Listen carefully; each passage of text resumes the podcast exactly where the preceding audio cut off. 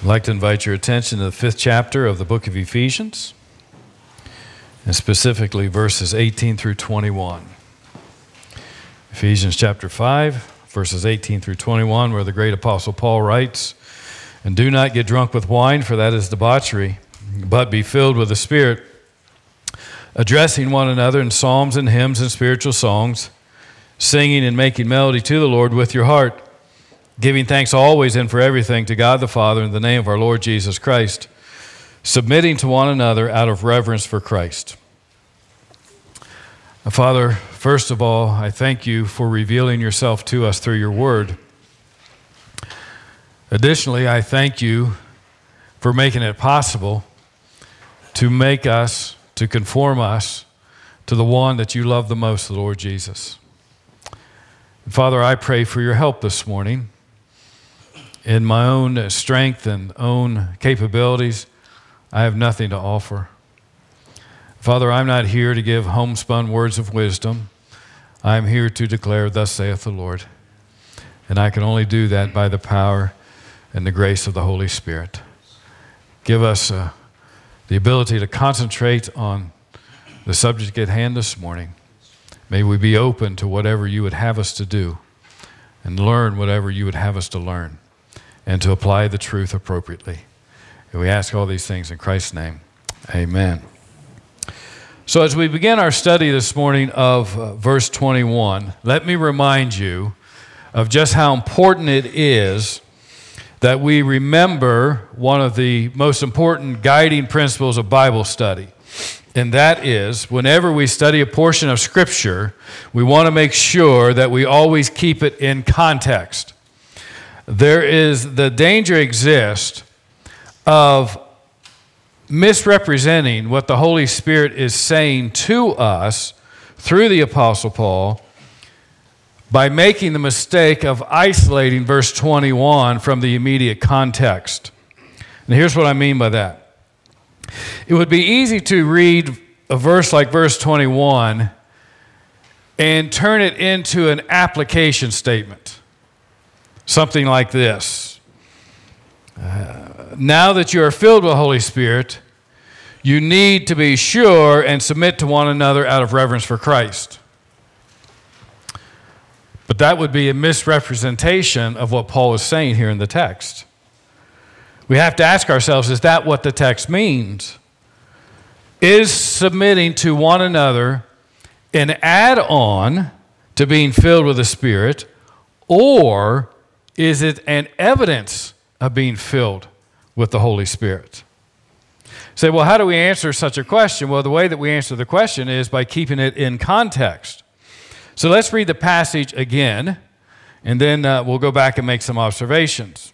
So Paul starts in verse 18, and do not get drunk with wine, for that is debauchery, but be filled with the Spirit. That's a statement of fact, okay? Statement of fact. That's a command.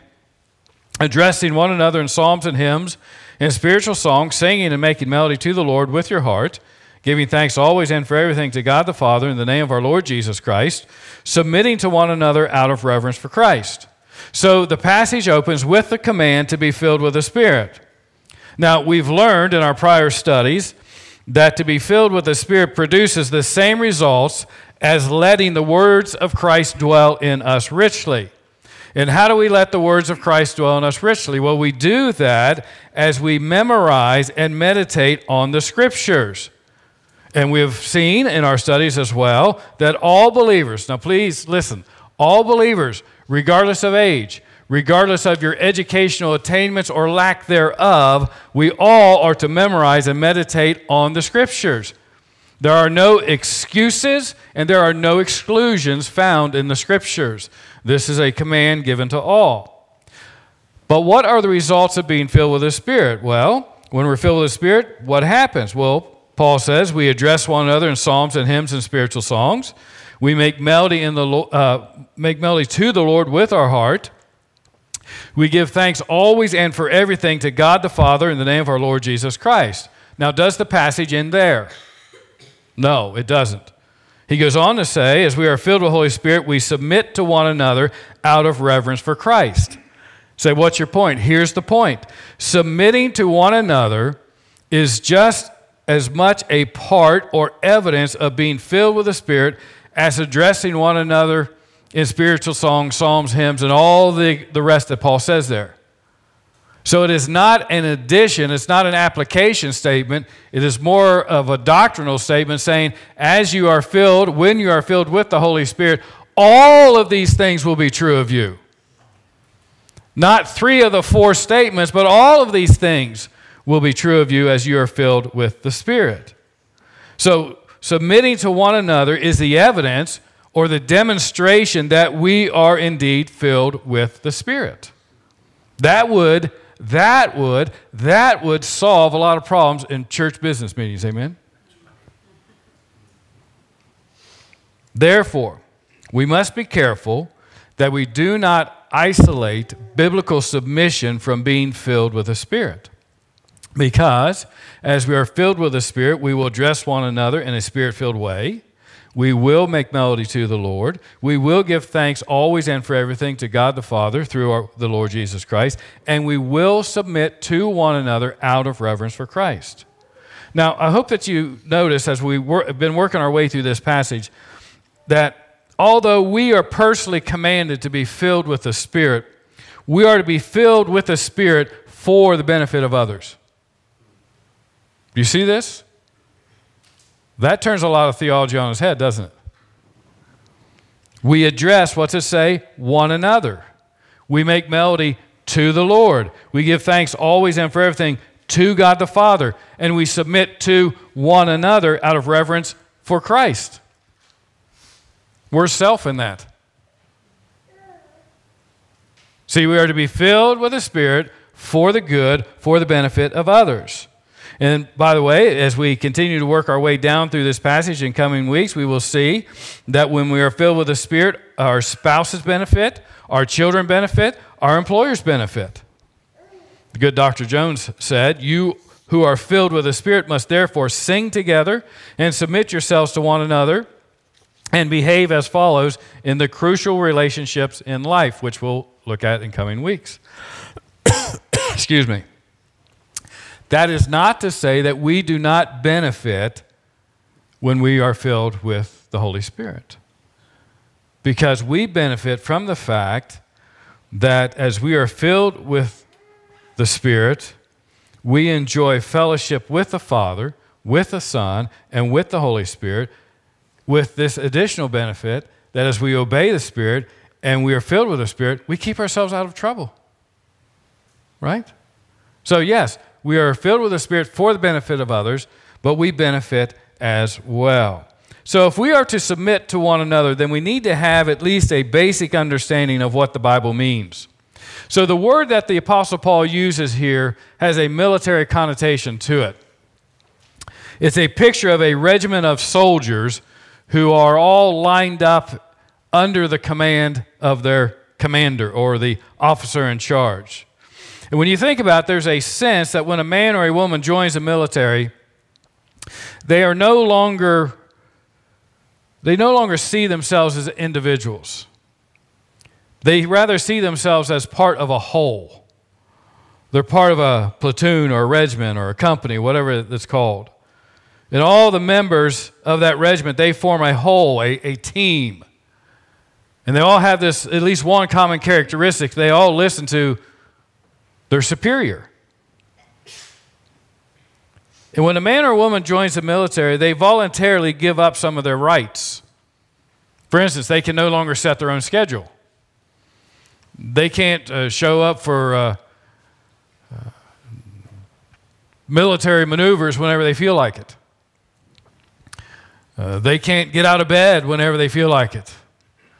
They can't say, oh, rough day yesterday, I think I'll sleep in today. No the trumpet sounds or whatever it is, and what do they got to do? They got to get up. They have to be awake and ready for their duty. So everyone who joins the military is under authority. And the rules of the military dictate their lives. I don't think anybody would argue with that. So that's the picture here behind Paul's words choice, word choice, excuse me.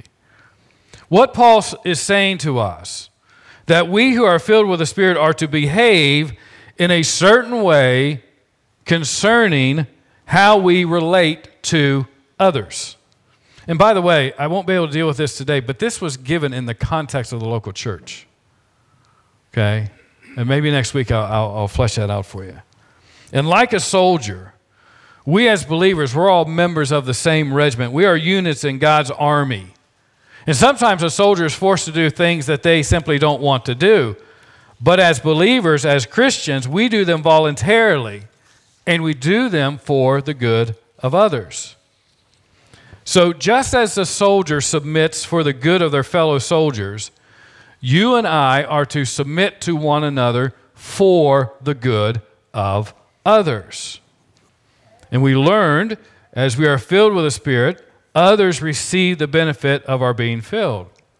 And just as we submit for the good of others, we are to be filled with the Holy Spirit for the good of others. How can you and I best love and serve others? By being filled with the Holy Spirit.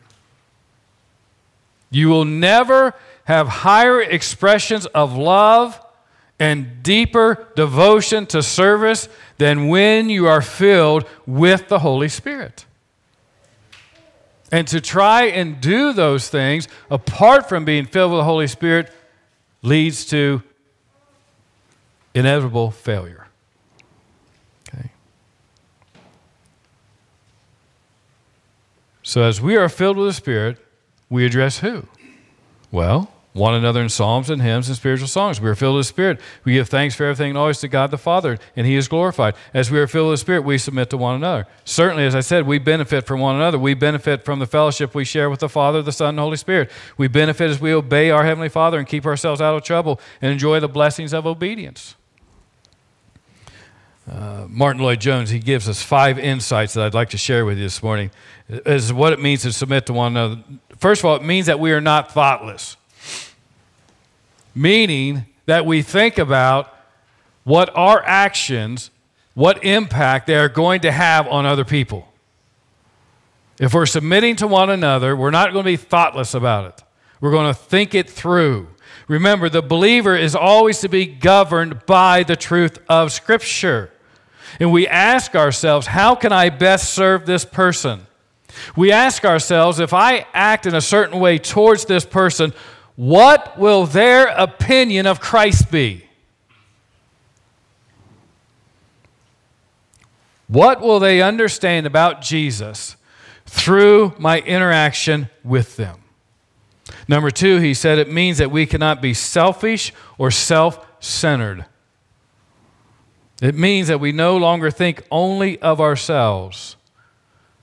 One of the distinguishing marks of a Christian is how they put the needs of others in front of their own. It's not very hard to see how this goes against the grain of our culture, is it? I mean, we live in what's it called? The selfie generation. It's all about us, our brand, whatever that is. Thirdly, he said, don't be indiv- be an individual, but don't force your way on th- people. My tongue's not working this morning. I'm sorry. I, a rough week.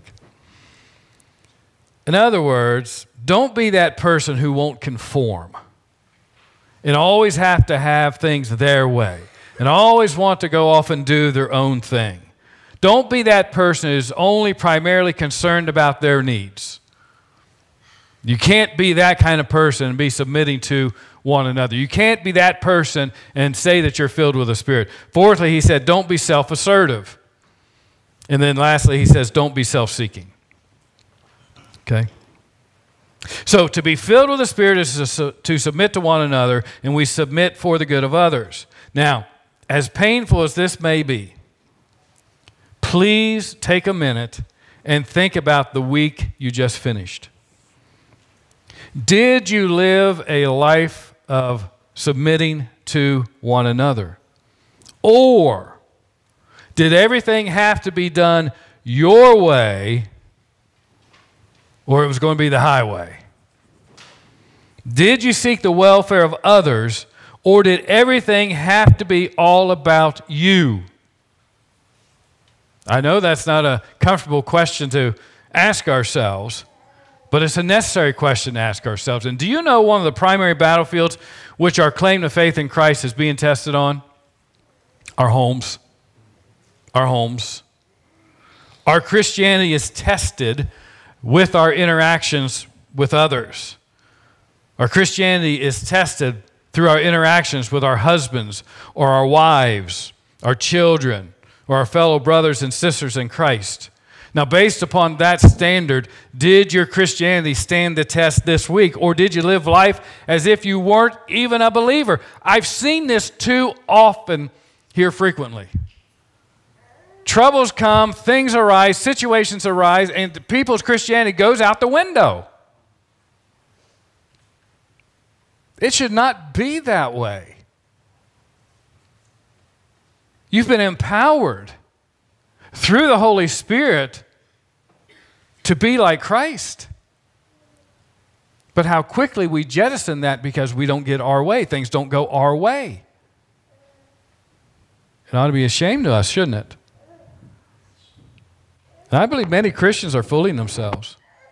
They mistakenly believe as long as they are not engaged in some rampant immorality or some scandalous sin, then that's all that's required of them. But that portrays a complete misunderstanding of what it means to be a Christian. The believer is to strive for obedience in every area of our lives, especially in how we relate to others and how we treat others. What did Jesus say? Hey, the way you do it to the least of them, you're just doing it to me. See? And if you look back over your past week and you find out that you failed the test, then please don't brush it off. Confess it. Confess that you were not filled with the Spirit. Confess that you've grieved the Spirit. Confess that you've lived in a selfish and self centered manner. Confess your sin in not letting the Word of Christ dwell in you richly. And then commit to memorizing and meditating on the Scripture so that you can be filled with the Spirit. And it is only as we are consistently filled with the Spirit that we will be able to submit to others and put others ahead of ourselves. All right. That's what we are to do. We are to submit to one another. The question is, why are we to do this? Why are we to do this? Well, notice what Paul says at the very end of verse 21. If we're not careful, we will kind of skip over it. We won't catch the significance of it. Submitting to one another, what's it say? Out of reverence for Christ. For Christ. Bryan Chapell says we should submit to others out of reverence for Christ's authority over our lives. Reverence for Christ means that we hold a deep respect for the Lord Jesus. And say, How can I hold this deep respect for the Lord Jesus? This is not going to shock you as you meditate on the Lord Jesus, as you meditate on who He is and what He has done for you. You can't help but grow in respect for the Lord Jesus. As we meditate on the truth that the eternal Son of God, the second member of the Trinity, that he left eternal glory, the, the eternal glory that he shared with his Father, and he willingly came to planet Earth, and he willingly took on humanity, our reverence and our respect for Jesus has to grow. As we meditate on the incarnation, and then we read words like Paul wrote to the Philippians, where he said, Have this mind among yourselves, which is yours in Christ Jesus, who, though he was in the form of God, did not count equality with God a thing to be grasped, but emptied himself by taking the form of a servant, being born in the likeness of men, and being found in human form. He did what? He exalted himself. He mounted a throne. He said he was the big kahuna. He humbled himself by becoming obedient to the point of death, even death on the cross. Now, as we meditate on that and contemplate that, our reverence for Jesus has to grow. If you don't catch anything else I say today, please note this. Perhaps we do not think more of Jesus because we do not often think enough about Jesus. If we don't reverence Christ the way that we should, go back to the way, the frequency, the depth of which you're thinking about the Lord Jesus. We read of Jesus in the Gospels and what's he's doing. He's wa- washing the feet uh, of the disciples, and our reverence for, for him grows. As we read his own words that he came not to be served, but to serve and to give his life a ransom for many, our reverence for him grows and should motivate us to be filled with his spirit. Remember, the Holy Spirit is also called the Spirit of Christ. Why do we submit to one another? Because Jesus has set the example for us. Jesus, through his word and his actions, has taught us to do so. Jesus said in John 13, 35, By this all people will know that you are my disciples if you make yourself number one, if you claim to be dominant, if you claim to be more important than other people. Is that what it says? No. By this all people will know that you are my disciples if you have love one for another. And I find it hard to believe that you can love others and not submit to them. And I realized here was my great fear of preaching this sermon was that it would come across in a condemning way. And I don't want it to be in a condemning way because I realize this may be new for many of us, what we've learned the past few weeks. It may be completely new for many of us. And as we examine our lives, we're grieved that we didn't pursue the filling of the Spirit. And now we realize that our lack of action was disrespectful to Jesus, and our hearts are grieved and they're broken. If that describes you, and by the way, it describes all of us at one time or another. If that describes you, then remember that the good news of the gospel applies here. The blood of Christ covers and forgives your disrespect of Christ. If it didn't, none of us would be saved. See? Confess and forsake and pursue with all your might, letting the words of Christ dwell in you richly. When we meditate on what Jesus has done for us personally, say, what has he done for us personally if, I, if I'm in Christ? Well, he's brought us from a state of spiritual death. He's brought us from a state of spiritual helplessness and hopelessness into a state of spiritual life. When we meditate on the fact that at one time we were separated from Christ, that we were strangers to the covenants, and Paul says we were without hope in this world, but now through Christ we have what? We have been brought near, we have been adopted, we are now numbered among God's children, and that we will forever be the object of God's grace, which Paul says he's going to dish out a little bit at a time on us. No, that he's going to lavish on us for all of eternity. How can we not display our reverence, our respect for Christ? By obeying the command to be filled with the Spirit. Consider this God desires to fill you with His Spirit so that you can be Christ to others. God desires to fill you with His Spirit so that you can be Christ to others, not as Savior, but in character. Have you ever thought about that? Now, all of a sudden, being filled with the Spirit doesn't seem like it's just something theoretical or just for a select few. That's for everybody. So we can be Christ to others, Christ to others in our homes, in our workplace, in our neighborhoods. I beg you to let the reality of that truth and the weight of that truth settle down on you. Meditate on that truth until you weep over your lack of concern for not being filled with the Spirit and over having lost all of those opportunities where we could have been Christ to others. And then finally, remember this. One day, you and I will have to look into the tender eyes of Jesus and give an account as to why or why not we didn't reverence him. Think about that. So you show, you demonstrate your reverence for Christ by obeying him.